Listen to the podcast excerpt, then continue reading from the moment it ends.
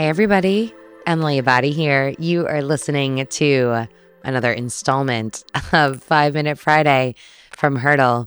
It's funny. I'm I'm actually recording this. I'm in Portland right now, uh, Portland, Oregon. I'm here for the weekend to catch up with one of Hurdle's most listened to guests. I'd be curious to know if you can guess who that is.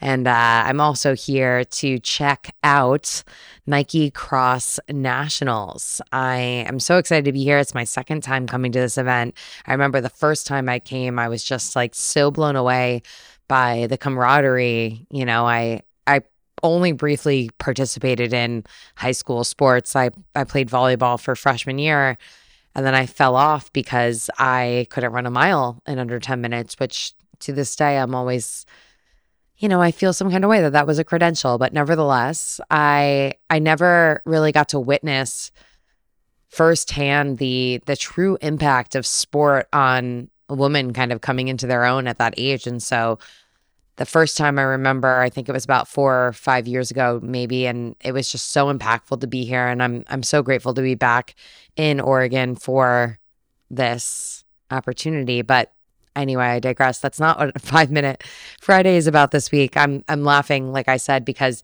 I feel like I'm recording this in like a dimly lit hotel room.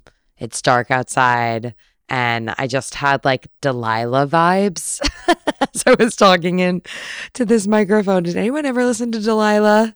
Is this just a Connecticut thing?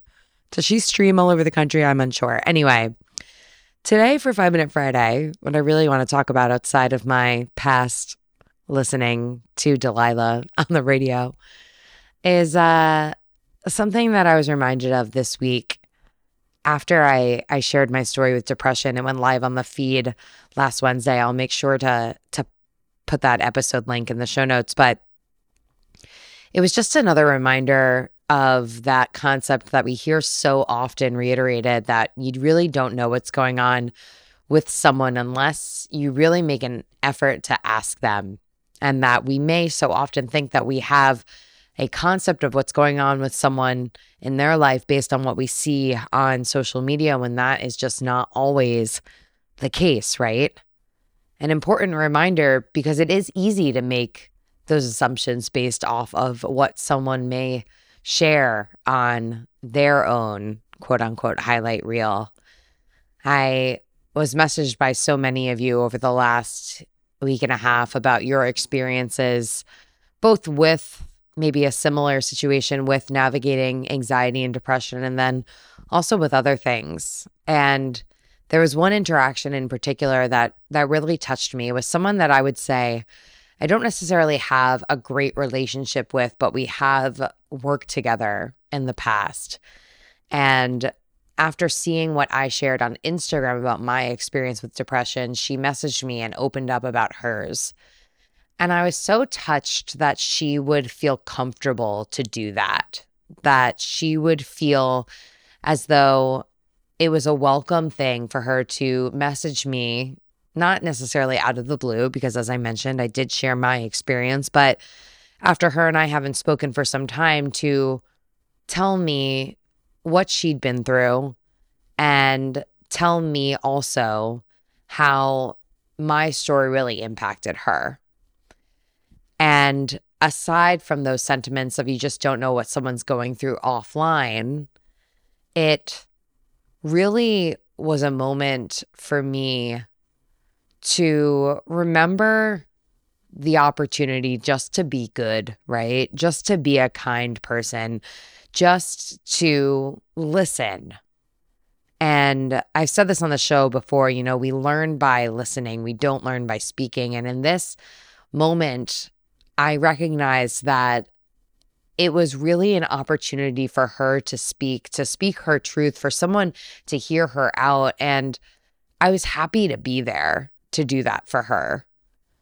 It also, this whole situation really reminds me of how maybe I feel on the inverse side when uh, someone I care about is going through something that I may not really fully comprehend, right? At this point, I've had a few different girlfriends now go through the IVF process and it's truly heartbreaking to know that they're struggling and also know that I can't really sympathize truly with what they're going through. I've connected some of my friends who are going through a similar struggle, so to speak, to talk to one another about that struggle because I know that it is just easier to connect with someone who truly does understand. And so this week I was reminded that there's nothing wrong, so to speak, with not understanding. There is something wrong when you can't have sympathy, maybe, for someone in their time of trouble, but there's nothing wrong with not fully understanding. If you haven't been through that situation, how could you? But we can always be kind to one another. And we also owe it to ourselves to have grace when there is a situation that we may not be able to show up as we wish that we could. There is nothing I want more than to like be able to provide absolutely everything I could for my good friends who are maybe trying to conceive and having trouble but I just myself have never been through that hurdle. And so I can ask and offer and be there in the capacity that I have shown that I can. But I can't get down on myself for not being perhaps the person that they need to talk to during that time. And that's just all of this. Some of my learnings from the last couple of weeks Again, I do want to say thank you to so many of you who have reached out and who have been open with me on your journey. And I hope that again, by sharing what I've been through, it uh it makes some of you feel a little bit less alone in whatever it is that you're navigating. My prompt for you this week who is someone that you could better show up for?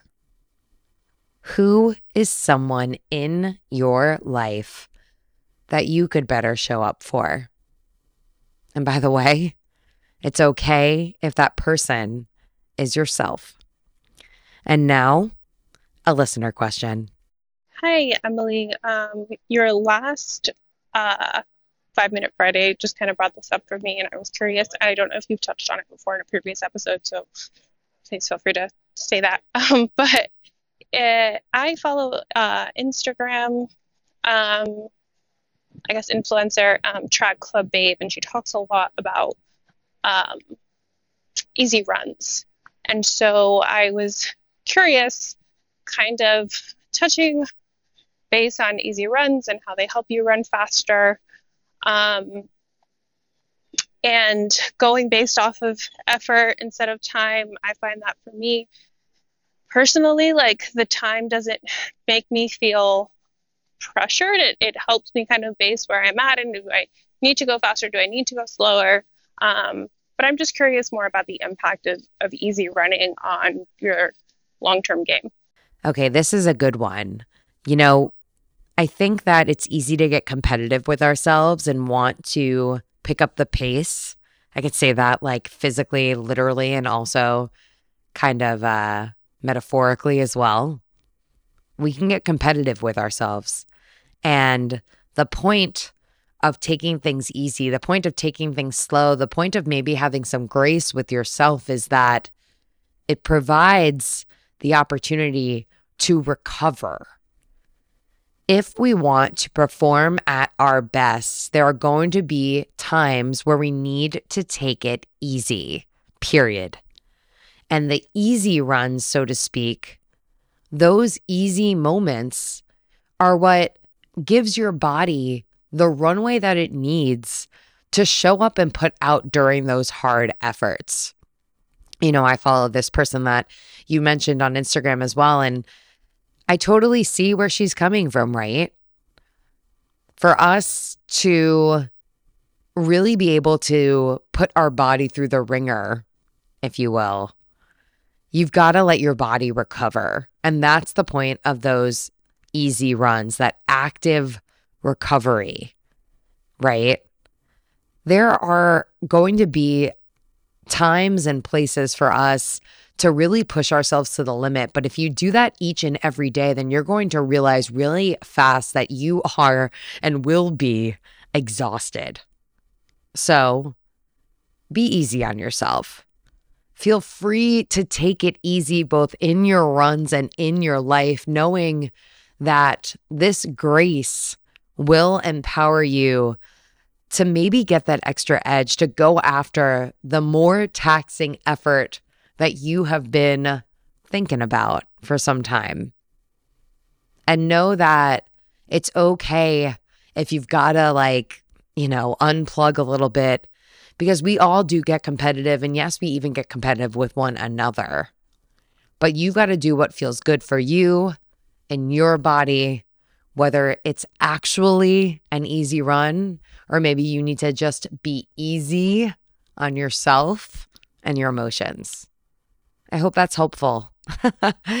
Make sure you're following along with me over on socials. It's over at Hurdle Podcast and at Emily Abbate. Another hurdle conquered. Catch you guys next time.